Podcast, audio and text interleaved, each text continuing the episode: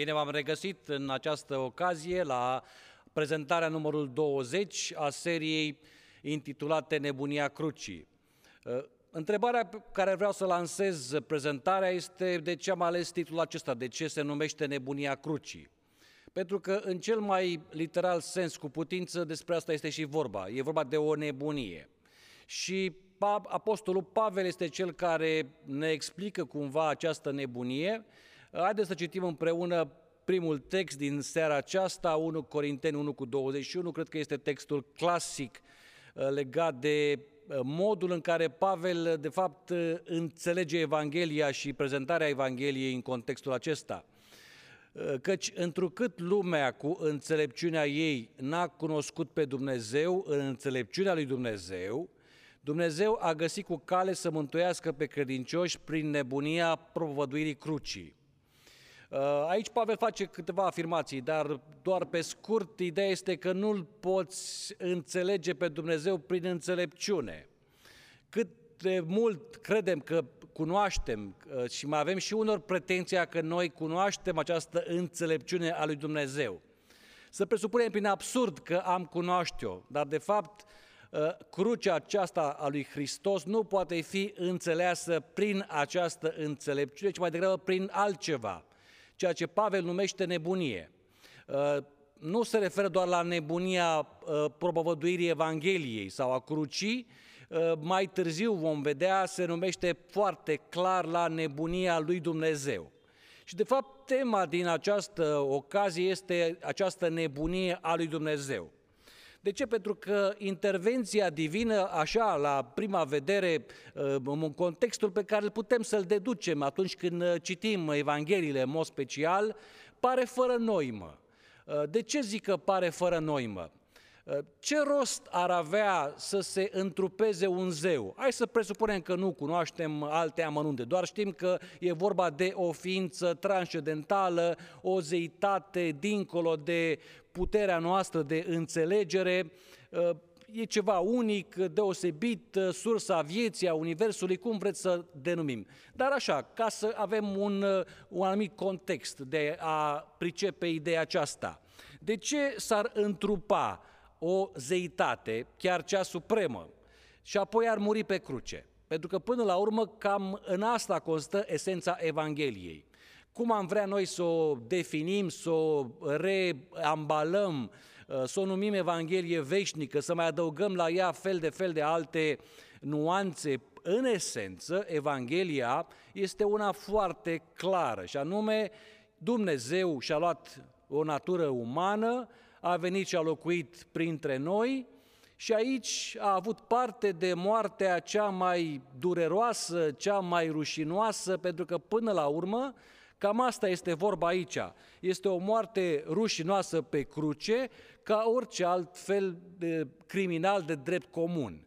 Atunci, normal că întrebarea revine și persistă de ce ar face Dumnezeu uh, acest lucru, adică de ce și-ar asuma un asemenea tratament, de ce ar fi dispus să treacă pe această cale.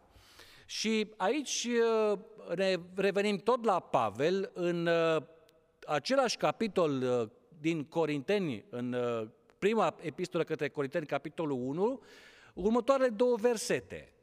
Iudeii, într-adevăr, cer minuni și grecii caută înțelepciune.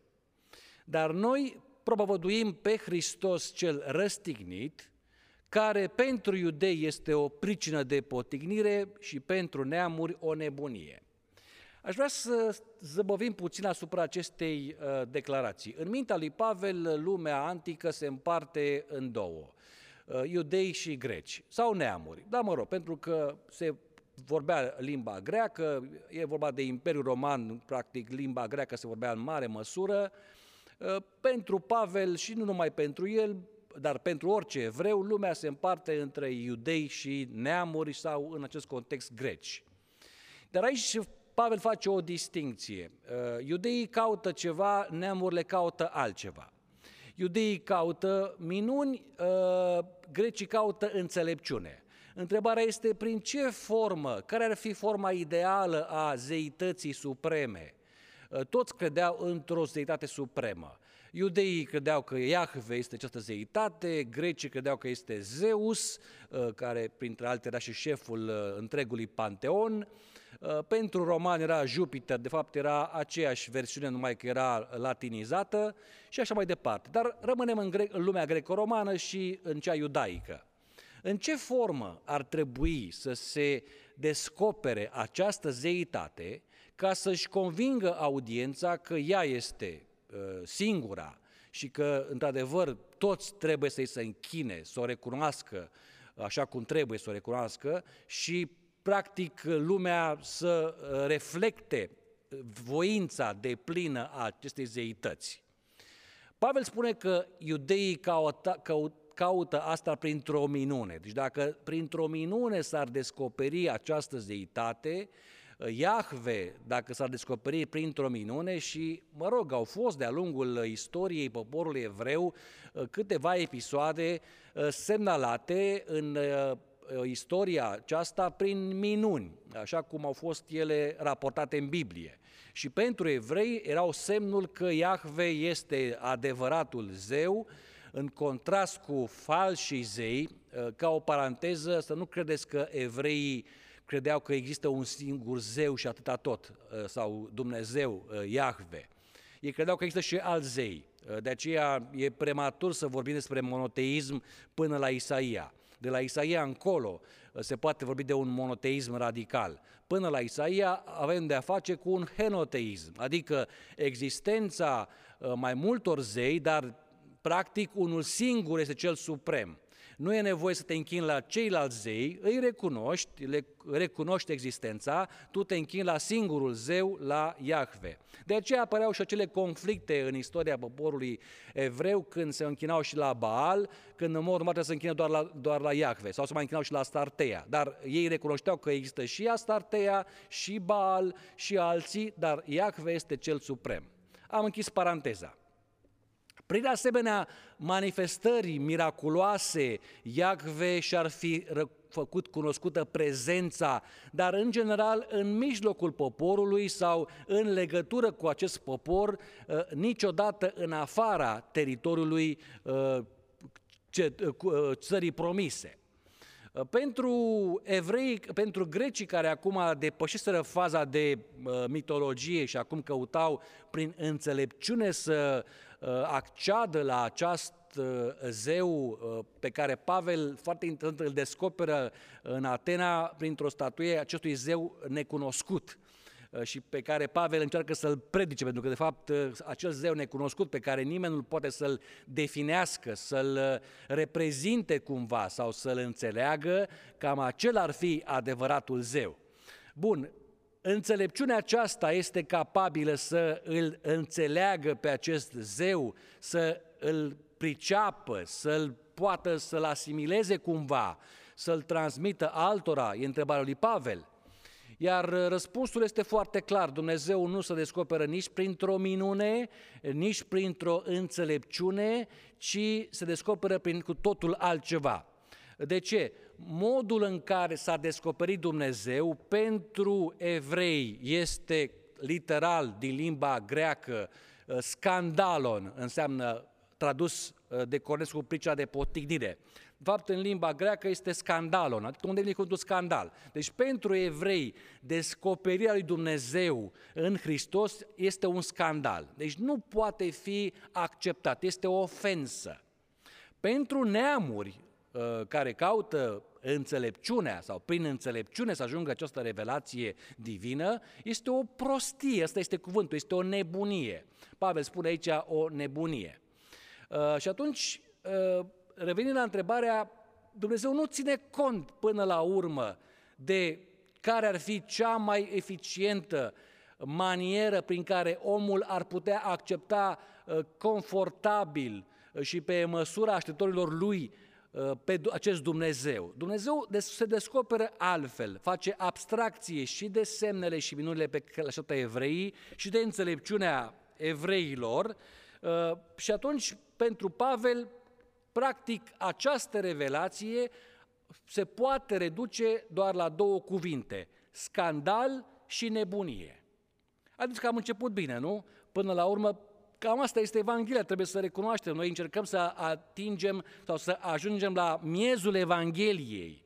Uh, trebuie să recunosc că de-a lungul uh, mil, două, celor două milenie de creștinism, acest miez a fost îngropat și uh, este greu de ajuns la el și dacă ajungi cumva la el și nu zic că nu este uh, imposibil, nu e, pentru că este normal să poți să ajungi la el, este scopul lui Dumnezeu ca să ajungem la această uh, esență a Evangheliei. Dar atunci când ne decidem să ajungem la această esență a Evangheliei, ne întâlnim cu ceva neașteptat, neprevăzut, uh, care poate fi uh, definit doar prin două cuvinte, un scandal și o nebunie. Asta este, de fapt, în esență, crucea lui Hristos sau revelația de sine a lui Dumnezeu.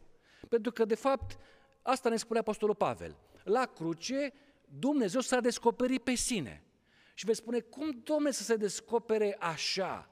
Adică, în mod normal, tu ca Dumnezeu, ca zeu suprem, ca esența tuturor lucrurilor, a vieții, universului, îți faci o altă intrare în lumea aceasta. Trebuie să arăți că ăla ești și că nu există niciun, nicio posibilitate de îndoială, nicio posibilitate de a respinge această descoperire. Dumnezeu ce face, de fapt? Gestul divin este, de fapt, contrar oricărei logici. Deci dacă cumva încercăm prin logică, și logica este extrem de importantă, ne ajută enorm de mult în viață, ne păzește în mare măsură de erori, deși, de, deși există foarte multe erori de natură logică, dar ne dă o anumită direcție, ne oferă modele de gândire, tipare, este un, un, un instrument extraordinar de important. Și cu toate acestea, gestul lui Dumnezeu, adică revelația de sine, descoperirea sa în lumea aceasta, contravine logicii omenești.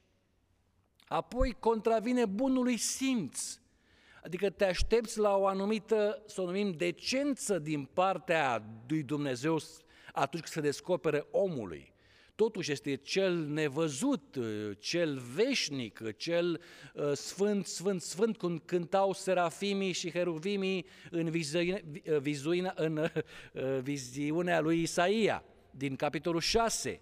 Uh, și Dumnezeu se descoperă pe cruce gol, cum spuneam într-o altă prezentare, și atunci spui întrebarea ce fel de, de, de Dumnezeu este acesta? Deci contravine și bunului simț. Deci nu așa te prezinți Uh, închinătorilor, adoratorilor, uh, creaturilor tale uh, și nu numai că ideea în sine că era gol pe cruce, dar ipostaza în sine de a fi răstignit, atârnând pe lemnul acela, batjocorit de trecători, huiduit.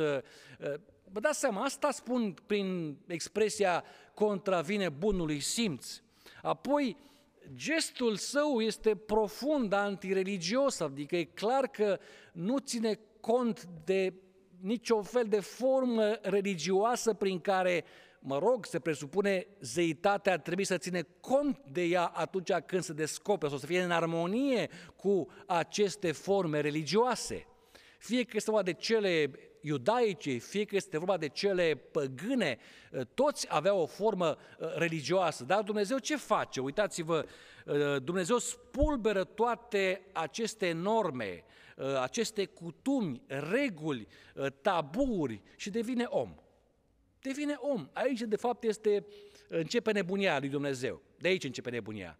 De la faptul că alege să devină un om și nici măcar un om uh, adult uh, în floarea vârstei, uh, puternic ca o zeitate olimpiană care emană o acea aură divină, strălucitoare, dacă și-ar fi făcut măcar o asemenea intrare pentru un car triumfal, era ceva, chiar dacă era într-o natură umană, era ceva. Nu, vine ca un copil și intră în lumea aceasta ca orice om, exact ca orice om, prin același proces uh, Uh, lung uh, și dureros uh, pentru mamă, biologic, și efectiv intră în contact cu lumea așa cum intră orice om. Doar dacă stăm puțin și medităm asupra acestui act, ne dăm seama că îți trebuie un anumit grad de nebunie să faci lucrul acesta. Și nu vorbesc cu lipsă de respect, vorbesc uh, de nebunie în contextul în care Pavel definește nebunia. Nu este nebunia patologică, este vorba de o altă nebunie pe care eu o numesc divina nebunie. Uh, și Pavel e cel care o uh, explică într-un anumit sens și trebuie să recunoaștem că nu o putem înțelege. Această nebunie vine în contradicție cu înțelepciunea noastră.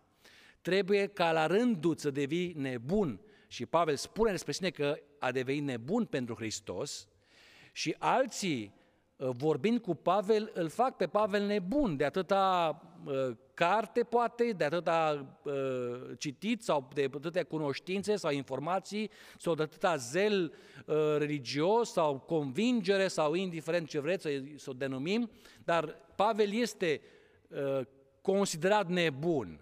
Și până la urmă, cred că ăsta este singura cale de a înțelege această nebunie.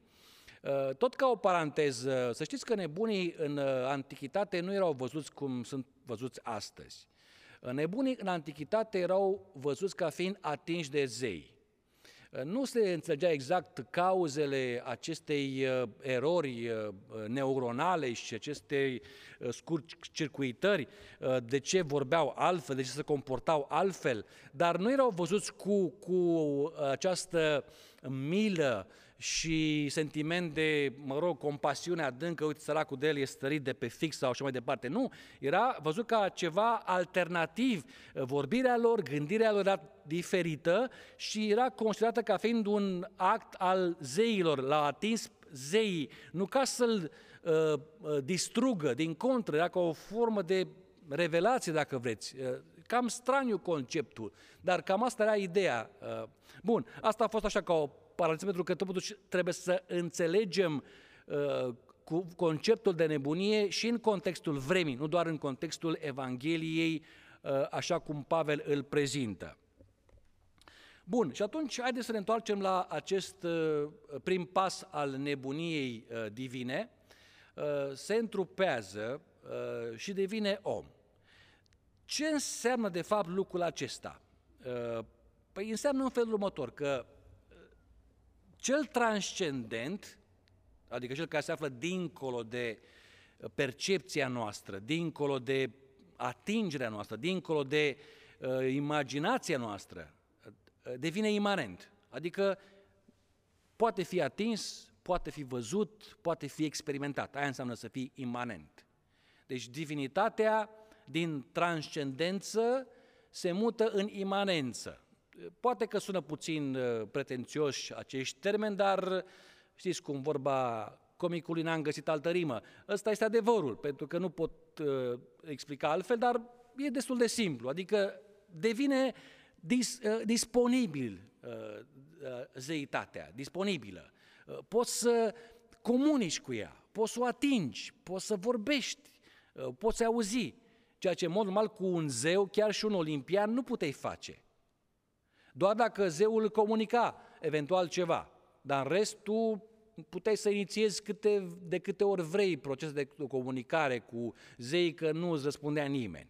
Aici, în schimb, avem de face cu un alt fenomen. Dumnezeu vine, se descoperă într-o natură umană și comunică cu noi de la egal la egal.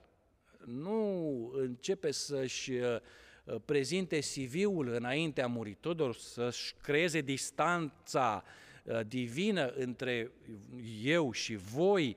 Nu, este accesibil, ăsta este cuvântul, este accesibil. Apoi, uh, sacrul devine profan.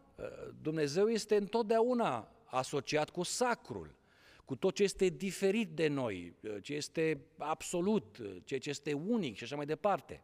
Dar, practic, de, de neatins, nu? Nu te poți apropia. Au încercat să se apropie unii și știm ce au pățit în Vechiul Testament. Cortul întâlnirii era un avertisment continuu. Nu oricine se poate apropia.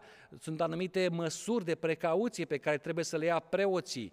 Muritorii nu mai, adică muritorii, toți erau muritori, mă refer la credincioșii de rând, nici măcar nu aveau voie să, doar în curte, acolo puțin, în rest nimic.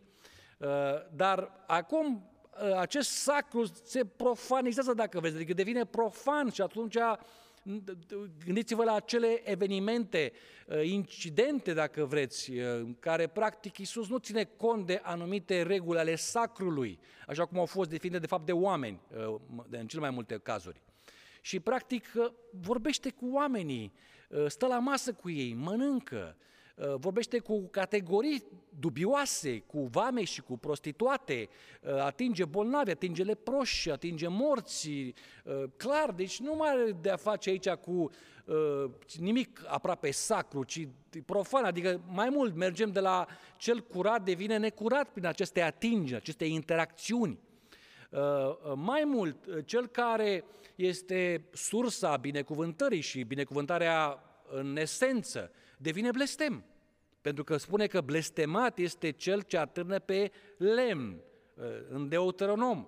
Și practic așa interpretau evreii răstignirea ca fiind cel, cineva care a fost blestemat de Dumnezeu. De aceea ei nu pot înțelege cum Mesia să fie cineva care a fost atârnat pe lemn, adică blestemat de Dumnezeu. Cum poate să fie acesta Mesia?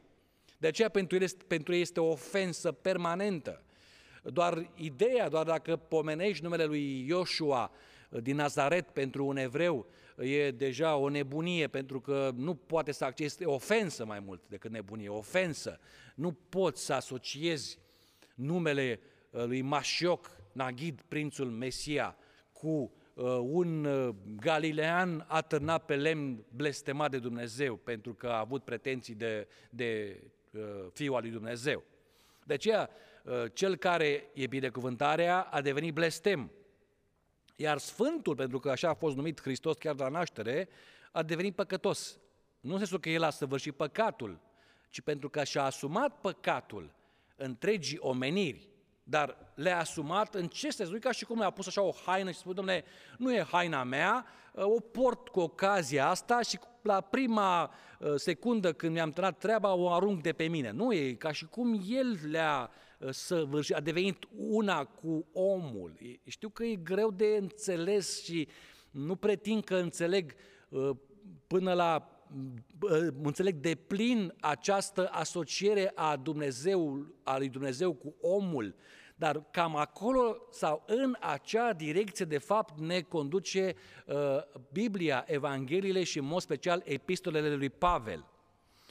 Uh, știți ce înseamnă, de fapt, asta? Adică Dumnezeu, de la poziția sa de Dumnezeu la cea de om, și Pavel descrie acest frumos uh, tranzit în Filipeni, în acel celebru imnu, uh, imn, uh, Dumnezeu măcar, de Hristos, măcar că era una cu Dumnezeu, nu s-a văzut pe sine, ci a coborât, s-a făcut om și a suferit moarte și încă moarte de cruce. Această, uh, alții o numesc chenoză, asta e un cuvânt din limba greacă, această umilire de sine a lui Dumnezeu să devină un om, un or, nu, și nu orice om, un om care este blestemat de ceilalți, pentru evrei era blestemat de Dumnezeu, pentru romani era declarat homo sacer. E un concept în uh, uh, legea romană, cineva care este un criminal, uh, este în afara legii, uh, nu ai voie să-l, uh, să-l asasinezi, dar poate fi adus ca jerfă. Uh, e un concept puțin mai complicat, dar cam așa era văzut de către romani, dacă vreți, Hristos, ca homo sacer, de evrei ca cel blestemat. Și această tranziție de la zeul suprem la această stare de blestemat și de homo sacer, uh, cum poate fi ea explicată, care este de fapt direcția încotro vrea să se ducă Dumnezeu.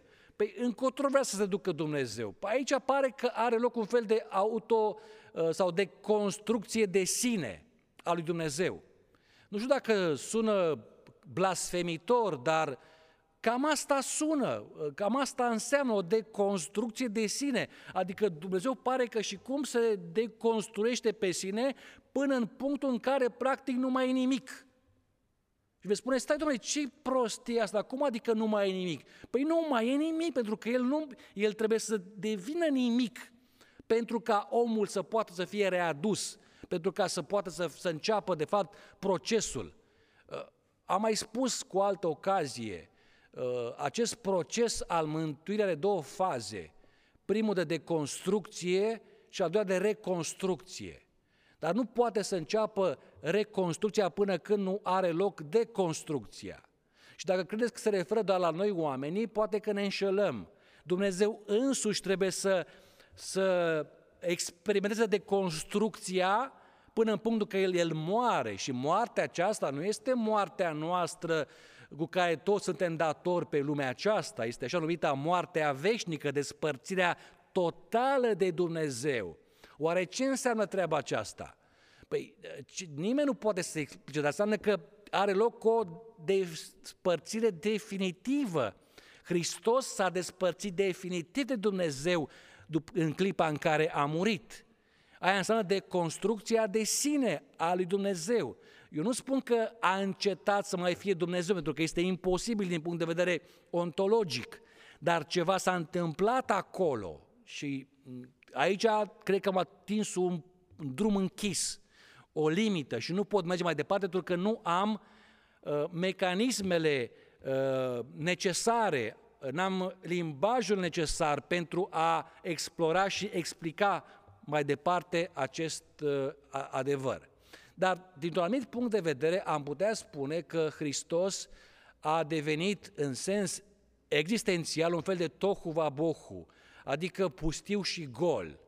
Pentru că așa era gol și la propriu, dar mai ales la figurat. Pentru că cum altfel interpretăm noi acel strigă disperat, Dumnezeul meu, Dumnezeul meu, pentru ce m-ai părăsit? Niciodată Hristos în existența sa terestră n-a atins un asemenea punct al abisului în care să se, se întrebe la modul cel mai uh, disperat și speriat cu putință unde este Dumnezeu. Dumnezeu nu mai există. Ăsta este punctul la care, de fapt, ajunge, într-un anumit sens, un ateu veritabil. Spun ateu veritabil un om care își pierde din circumstanțe pe care nu sunt în măsură să le explic sau să le uh, prezint. Își pierde credința, nu mai poate să-L vadă pe Dumnezeu. Și ăsta este punctul care atinge un ateu, să știți. Și nu trebuie să îl luăm cu derâdere sau cu ironie și a pierdut credința. Nu, nu, el a atins un punct foarte, foarte interesant în această experiență. Doar că un ateu, și spun un ateu veritabil, se oprește la deconstrucție, pentru că el aici în mod deplin îmbrățișează de construcția lui Dumnezeu de sine. Și vreau să repet, pentru că sunt convins că sunt unii care se întreabă ce cu ateismul acesta, mă refer la ateismul acesta filozofic, ateismul de calitate, ateismul al ideilor, nu cel de Facebook sau de social media, uh, acele blasfemii de, de, de, de, de, de 3 lei. Nu, mă refer la oameni care gândesc. Un ateu care și-a pierdut credința în Dumnezeu, de fapt, a ajuns în punctul în care s-a intersectat, într-un anumit sens, cu Dumnezeu în faza de deconstrucție de sine a lui Dumnezeu. Doar că se oprește aici, pentru că Hristos n-a rămas acolo pe veci, ci a înviat și a început procesul de reconstrucție a umanității. Aici este punctul în care un ateu trebuie să facă un pas prin credință ca să treacă din această fază în cea de reconstrucție a noii umanități.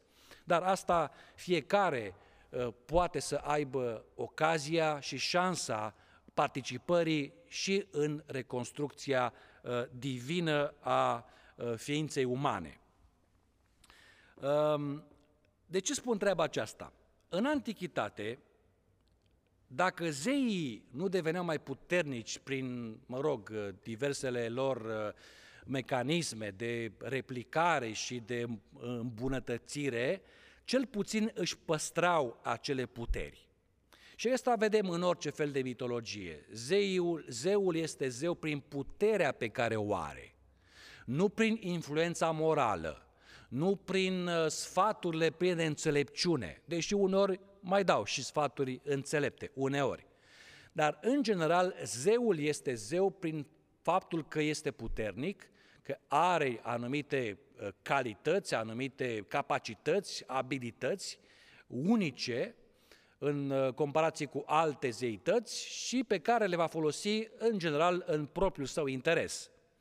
Dar la modul acesta, uh, destul de superficial, o zeitate antică se definea prin faptul că își sporea puterea, dacă nu și le sporea, măcar și le păstra.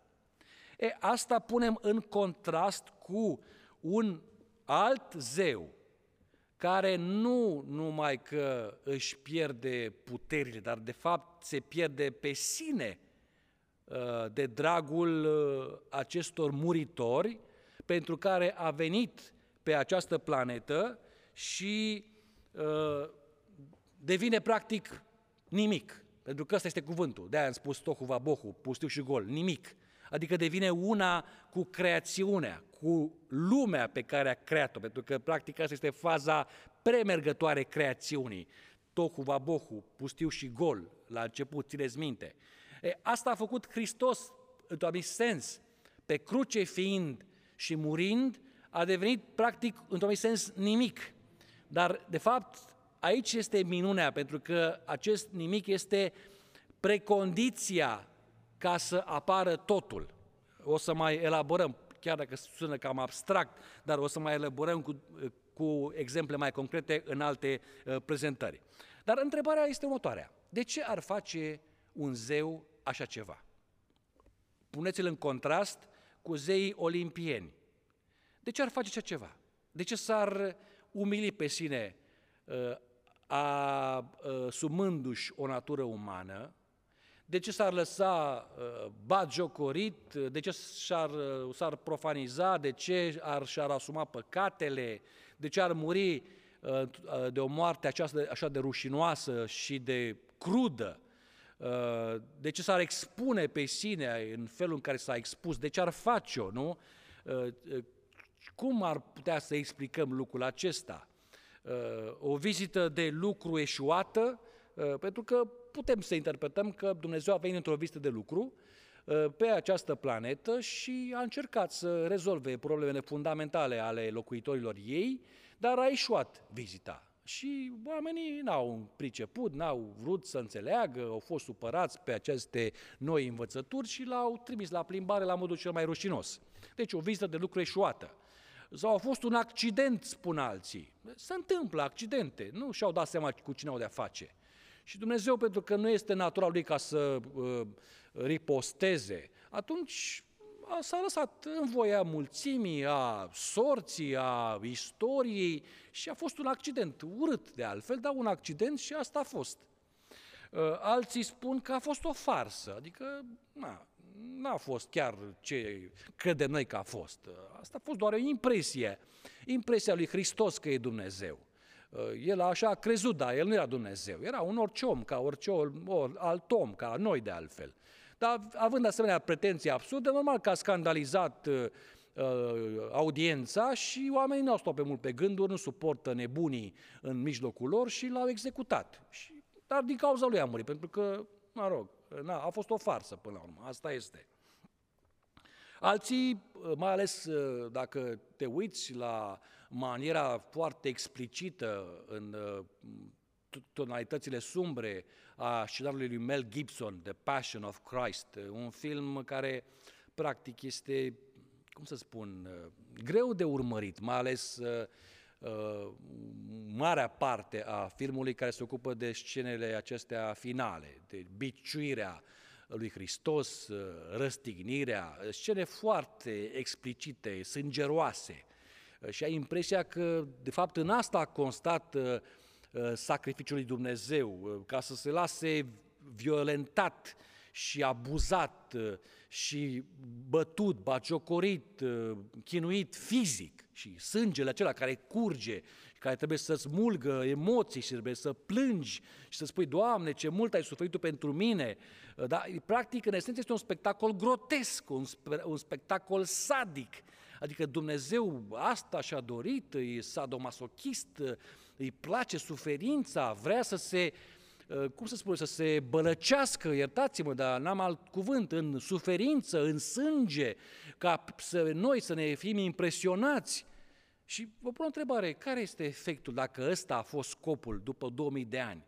Mai suntem impresionați de sângele lui Hristos, de uh, crucea lui pe care o vedem în iconografie, uh, poate așa un film de ăsta în care mai apelează la senzorii noștri audiovizual cumva să ne mai dea un sentiment așa pasager de uh, milă, compasiune uh, trecătoare așa uh, iluzorie până la urmă, ca după aceea să ne revedem iar de treburile noastre, nu? Uh, aia spun, în, în asta constat uh, pentru ce fel de audiență, în ghilimele, a jucat Dumnezeu? Pentru asemenea audiență uh, greco-romană care vrea să vadă pâine și circ, uh, lupte cu gladiatori, uh, așa ne închipuim pe Dumnezeu că a fost pus într-o arenă de asta cumva și aici haideți să vedem care poate să-l chinuie mai tare și lumea o să fie uh, extaziată nu? până la paroxism de această scenă. Și poate că văzând această scenă sângeroasă va zice, Doamne, uh, cu adevărat Tu ai fost Fiul lui Dumnezeu, cum a spus acel sutaș. Asta a fost scopul. Uh, uitându-ne cu atenție în Evanghelie, descoperim un uh, lucru uh, și nu este deloc uh, greu de descoperit. Isus a știut întotdeauna, destul de exact, de ce se află pe acest pământ și încotro se duce. Care este direcția lui? Încotro și când va sfârși. Și a prevenit audiența, mai ales ucenicii, că ăsta este un drum cu sens unic și că nu are cum să le evite, că nu există scurtătură, că nu există o rută ocolitoare, că acolo trebuie să sună implacabil, sună determinist, dar pentru că și-a asumat din start acest rol de a veni și a atinge acel punct al abisului. Pentru că se pare că nu există altă uh, variantă, altă posibilitate, altă soluție, decât să atingă el însuși uh, în natură umană acel punct al abisului. Bun, și atunci acel punct al abisului veți uh, întreba ce este de fapt. Uh, ăsta e scopul final, nu? Scopul final, care e scopul final? Cei mai mulți, și nu spun, e chiar corect, adică pe pune dreptate, cei mai mulți identifică acest scop final cu mântuirea. Da, mântuirea omului. Și avem deja foarte multe asemenea exprimări în Biblie despre uh, mântuirea omului. Isus vorbește despre sine că se află angajat în acest demers de mântuire a omului, a tuturor oamenilor. Pavel secondează cu mai mult aplomb uh, în toate epistolele sale această temă fundamentală.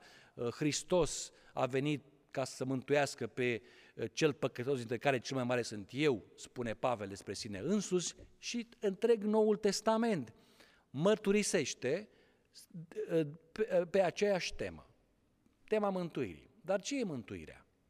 Pentru că atât de obișnuiți suntem cu acest cuvânt mântuire, încât credem că știm răspunsul.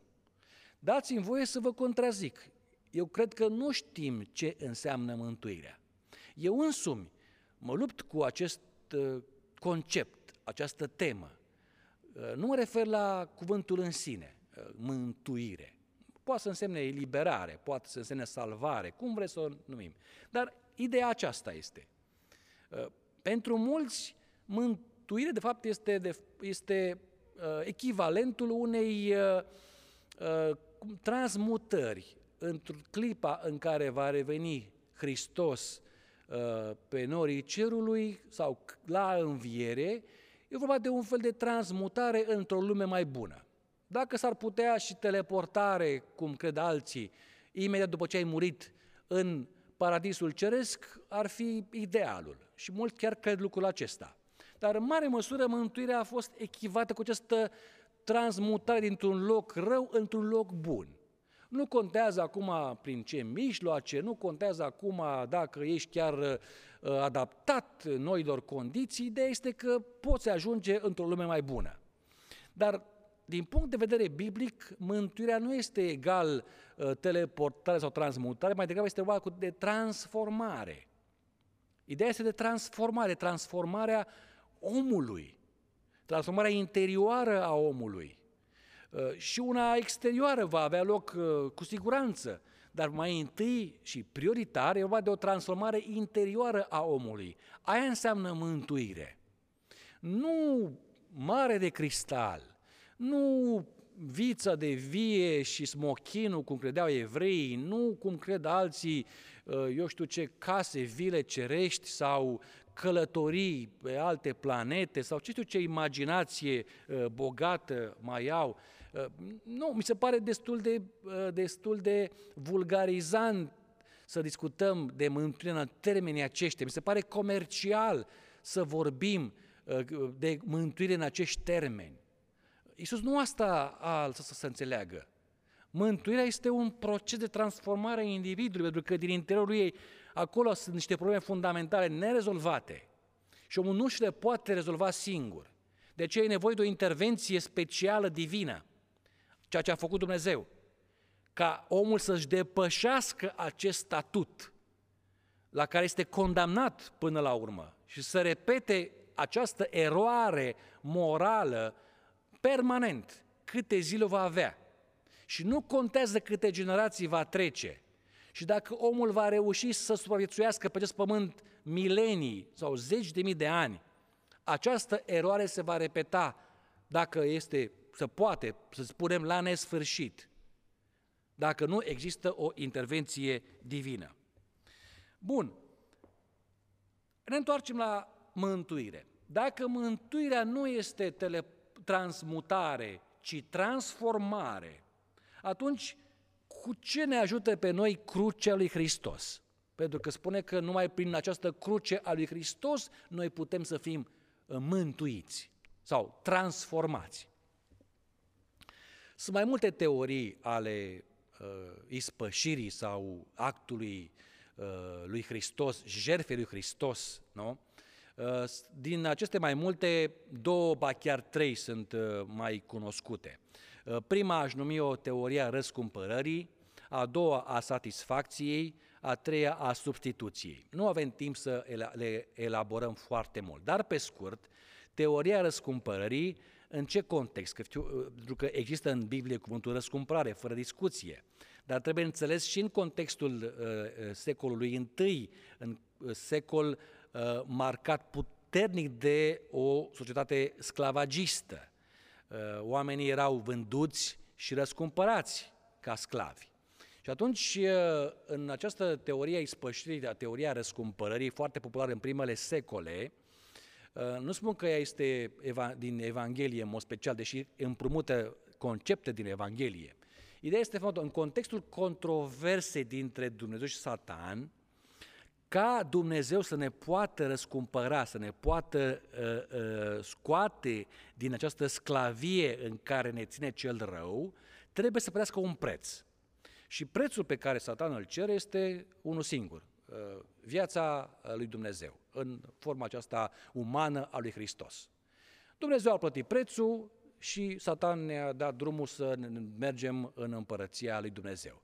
Asta este destul de foarte pe scurt, uh, de, uh, e mai puțin mai elaborată teoria aceasta și, repet, folosește multe concepte biblice. Dar asta ar fi ideea de răscumpărare. Dumnezeu ne-a plătit prețul, uh, dar nu la cui l-a plătit, că nu și l-a plătit sie, lui însuși, nu? L-a plătit celui rău care ne ținea ca sclavi. Pentru că noi am căzut sub influența lui și atunci i-a plătit prețul, uite, asta e jertfa, Ă, ia-o și dăm înapoi pe cei care sunt sclavii tăi.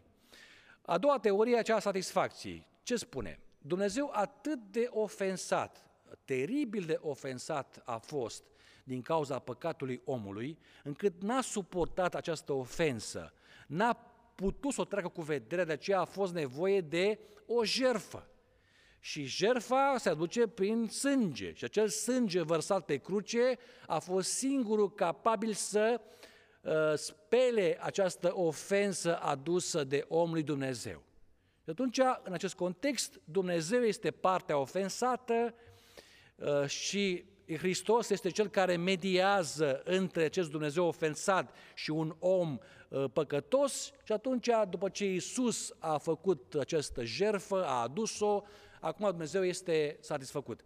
Uh, găsim ecourile acestei teorii și în scrierile Elenei White, care spune că Iisus merge înaintea Tatălui și după jerfă, în, acolo în sanctuarul ceresc și pledează pentru noi, spune, Doamne, Tată, sângele meu, sângele meu, sângele meu, ca și cum Dumnezeu n-ar fi binevoitor, n-ar dori să ne iubească, să ne ierte, să ne accepte. Și până când Iisus nu-i aduce aminte de sângele său, Dumnezeu nu ne poate privi cu ochi buni. Și atunci, după aceea, iar și acolo găsim foarte interesant aceste ecouri. Deși, în altă parte, ele nu mai se contrage, spune că Dumnezeu ne iubește ne, pe, pe, pe noi, pe toți, ca pe Hristos și nu e nevoie de altceva ca să-L convingă. Mă rog, asta e altă discuție. A treia uh, teorie a, a substituției spune că Isus a murit în locul nostru ca să nu murim noi. Pentru că asta era plata păcatului, este moartea, asta este direcția în care mergem și atunci, uh, ca să nu murim noi, a murit El în locul nostru. A treia teorie este cea mai populară în toate cercurile uh, religioase uh, creștine. Uh, și înțeleg de ce este foarte populară, dar nu sunt sigur că este și foarte biblică. Dacă prima teorie, din punctul de vedere, este o gogoriță, adică Dumnezeu nu face târguri cu Satan și nu-i dă lui nimic la schimb pentru uh, oameni. Uh, dacă a doua teorie mi se pare uh, o aberație, că Dumnezeu este atât de ofensat de niște furnici ca noi, pentru că nu știu ce păcate am făcut noi și nu poate trece cu vedere aceste ofense decât dacă aduce Hristos jertfa finală. A treia teorie, cea a substituției, mi se pare puțin o fel de mistificare. Adică are elemente de adevăr în ea, cu siguranță, dar în așa fel este ambalată teoria încât, într-un final, nu servește la livrarea adevărului Uh, biblic, istoric, ci mai degrabă la altceva, care practic nu sună deloc bine. De ce nu sună deloc bine? Uh, pentru că atunci când ai convingerea că Isus a murit în locul tău, se produce ceva în mintea ta. Ce se produce? O deresponsabilizare. De ce? Altcineva a murit în locul tău, tu nu mai ești responsabil nici de soarta ta, nici de comportamentul tău, nici de, mă rog, faptele tale, pentru că e cineva acolo sus care te iubește, a venit și aici jos și ți-a demonstrat, lucrurile s-au rezolvat, tu acum ești liber ca pasărea cerului și o iei iar de la capăt și așa mai departe. În această variantă, Isus este transformat într-un uh, uh, etern furnizor, furnizor uh, care de servicii religioase, care tot timpul îți oferă iertare, îți oferă tot ce ai nevoie, tu doar trebuie să îl acționezi ca un fel de tonomat. Știți ce este tonomatul, nu?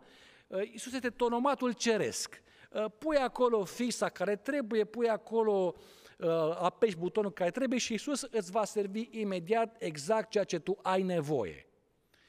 Uh, în rest, nu există altă formă de relaționare sau de intersectare cu Hristos. El e tonomatul din cerul și el tot timpul trebuie să furnizeze aceste servicii religioase. Uh, și aici mi se pare mie un lucru foarte interesant, pentru că am impresia că religia, într-o mare măsură, menține ideea aceasta, Isus ca etern furnizor al serviciilor religioase, dar, și acum urmează partea interesantă, dar mijlocite prin biserică, mijlocite printr-un sistem religios. Pentru că tu nu poți să ai acces direct la uh, serviciile lui Hristos din ceruri, prin biserică vei avea acces la ele. Și atunci știm foarte bine uh, ce se întâmplă. Dar mergem mai departe. De ce spun că mi se pare că nu prea ține teoria aceasta? Da, Isus a murit, e adevărat, dar uh, Noul Testament și în special Apostolul Pavel ne spune altceva. Cred eu, asta e impresia mea, Pavel a fost, cred că, printre foarte puțini care a înțeles cu adevărat în ce constă crucea lui Hristos. De aceea o descrie în termeni pe care niciun alt evanghelist, scriitor al Noului Testament sau alți, mă rog, gânditori ai erei creștine primare, n-au putut să o facă. De aceea trebuie să-l urmărim cu atenție pe Apostolul Pavel. Chiar dacă pare de neînțeles, dar trebuie să ne gândim că tocmai această formă de aparentă uh, neînțelege, de fapt, este, în, aceasta, în asta constă, de fapt, secretul. Pentru că crucea nu poate fi pricepută decât ca o nebunie, nu ca o înțelepciune, ci ca o nebunie a lui Dumnezeu. Pavel învață altceva. Nu doar Hristos a murit pe cruce, dar și omul. Deci nu a murit în locul omului, ci împreună cu omul. Și veți întreba, păi și ce înseamnă treaba aceasta? Cum adică omul? Cum a murit omul? Că omul n-a murit, n-a murit decât Hristos.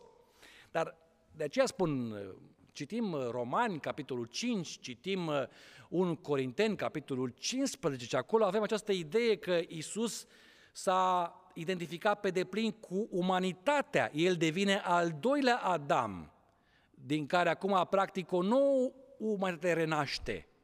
În primul Adam toată umanitatea practic a plonjat în această stare din care nu putem ieși, în al doilea Adam, adică Hristos, putem să reconstruim o nouă umanitate, din punct de vedere moral, bineînțeles. Uh, cum am putea să explicăm lucrul acesta? De ce este omul uh, în această situație? Omul este, de fapt, condamnat, nu de Dumnezeu, să fie foarte clar. Nu, Dumnezeu nu l-a condamnat pe om. Nu cunosc ipostazele în care s-a întâmplat acest lucru, dar omul este condamnat la o eroare morală veșnică, dacă vreți. Adică nu poate depăși sub nicio formă acest handicap.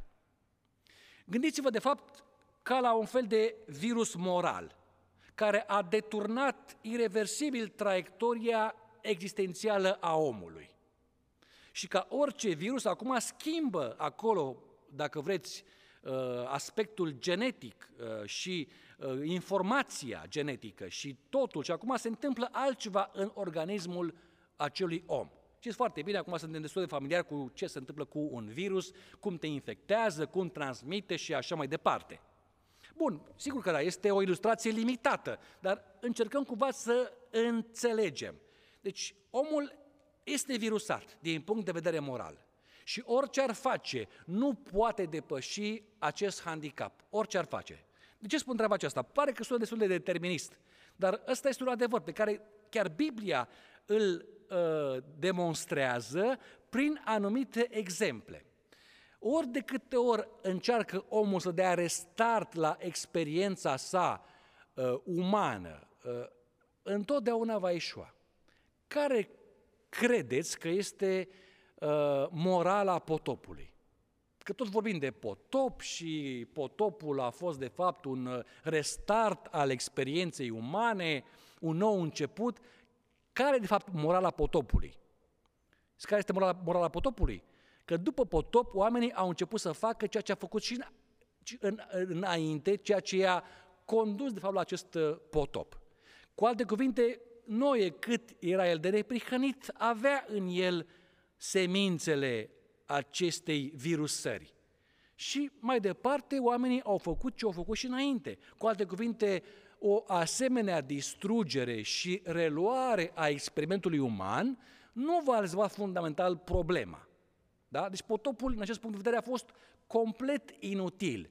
Pentru că problema fundamentală, adică răutatea, violența, păcatul, nu a fost exterminat prin potop, ci s-a perpetuat prin reprezentanții ei, în ghilimele, neprihăniți și mai departe cunoaștem alte asemenea exemple. Sodoma și Gomora, nu? Alt exemplu, un restart cu Lot. Ce restart a fost? Pentru că știm foarte bine ce tragedie s-a întâmplat și păcatul s-a perpetuat mai departe. Cartea judecătorilor, Uh, alt restart, uh, după ce erau uh, oprimați și eliberați, o luau de la capăt și acest ciclu vicios continua într-una. Și dacă vreți, orice fel de experiment. Nu? Ce au spus părinții peregrini, așa sunt numiți de americani?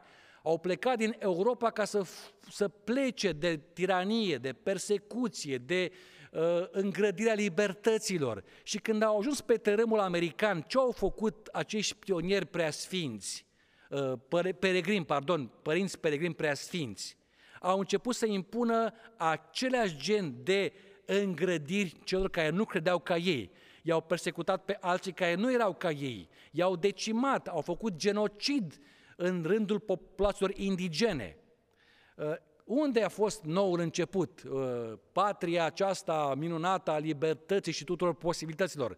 Nu există așa ceva decât în imaginar. Doar pentru unii sunt posibilități, pentru alții nu vor exista niciodată. Așa că ori de câte ori, în orice fel de istorie, a căzut comunismul, am fost liber, am spus noi, și acum am luat la capăt. Și ce am făcut? Aceleași semințe vechi au renăscut sub altă formă, folosind chiar capitalismul. Și se perpetuează la nesfârșit aceeași problemă. De ce? Pentru că virusul moral este în noi și nu poate fi eradicat de nici un tratament omenesc posibil. S-a încercat prin educație și este foarte bună educație, este extrem de necesară.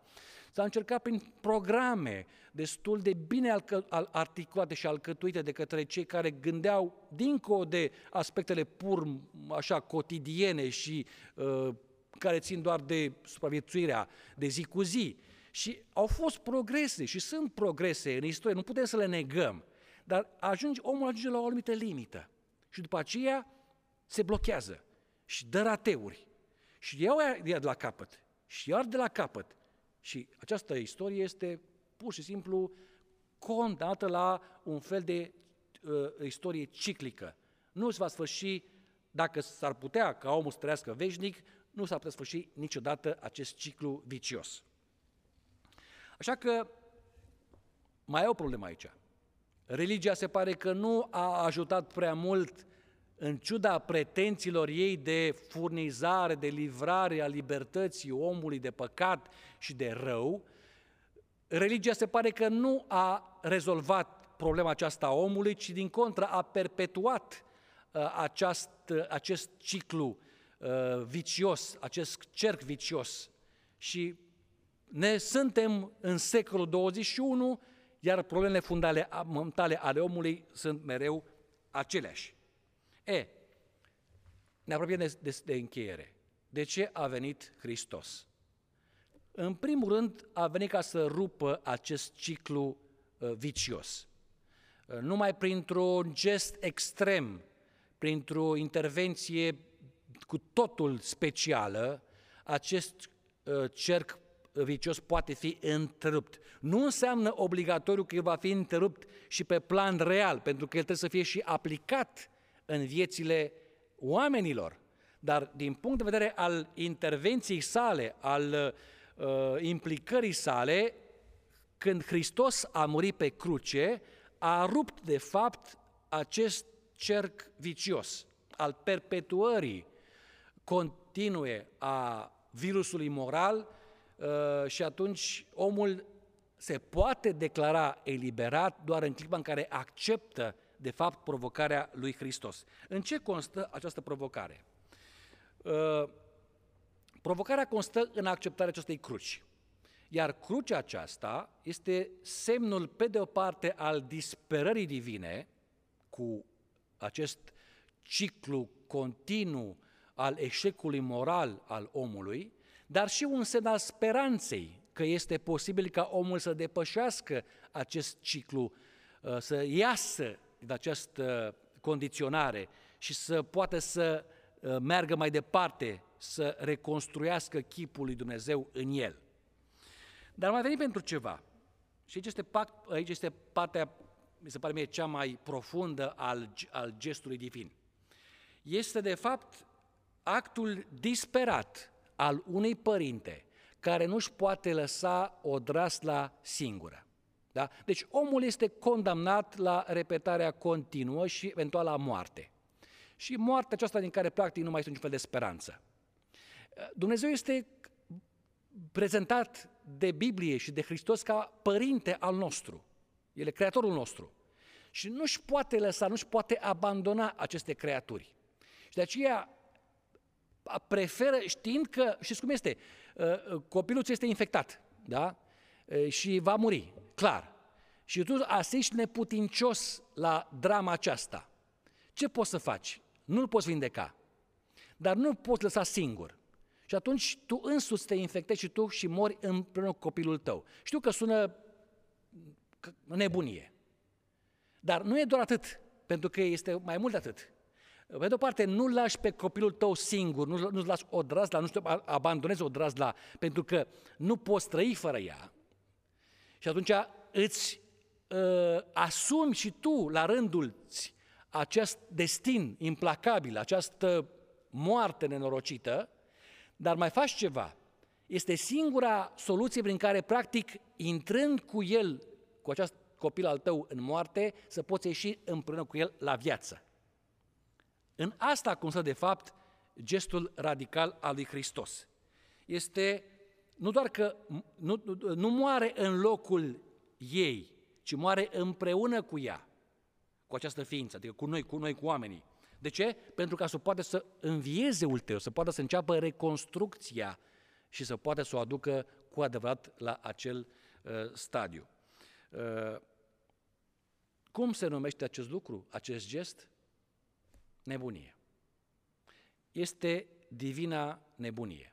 Nu există altă explicație decât divina nebunie. Să îți asumi soarta omului, destinul omului, să fii dispus să mori împreună cu el pentru ca să poți readuce la viață ca uh, în noua uh, umanitate formată. De aceea Pavel spune că nebunia lui Dumnezeu este mai înțeleaptă decât oamenii și slăbiciunea lui Dumnezeu este mai tare decât oamenii. Da? Uh, asta spune, în fapt, asta este ideea. Un înțelept în sensul acesta omenesc, nu-l poate pricepe pe acest Dumnezeu. Doar un nebun poate să-l priceapă. Și la această nebunie, de fapt, suntem provocați noi. Pentru că ăsta este singurul uh, punct de intersecție între noi și Dumnezeu. La cruce. Nu există alt punct de intersecție. Iar ca să ajungem la, când ajungem la cruce, cum spuneam și cu alte ocazii, trebuie să intri în acel abis. Pentru că, repet, Iisus n-a murit în locul nostru, ci a murit împreună cu noi, sau noi am murit împreună cu El. Pentru că acolo este punctul de intersecție din care putem să ieșim la viață odată cu învierea sa și când acest uh, ciclu uh, al erorii morale permanente să fie rupt și să putem să depășim acest handicap și prin această lucrare specială să facem parte din noua umanitate a lui Dumnezeu. Asta este provocarea pe care o vom, o vom explora și în celelalte ocazii. Mulțumim pentru atenție și până data viitoare toate cele bune!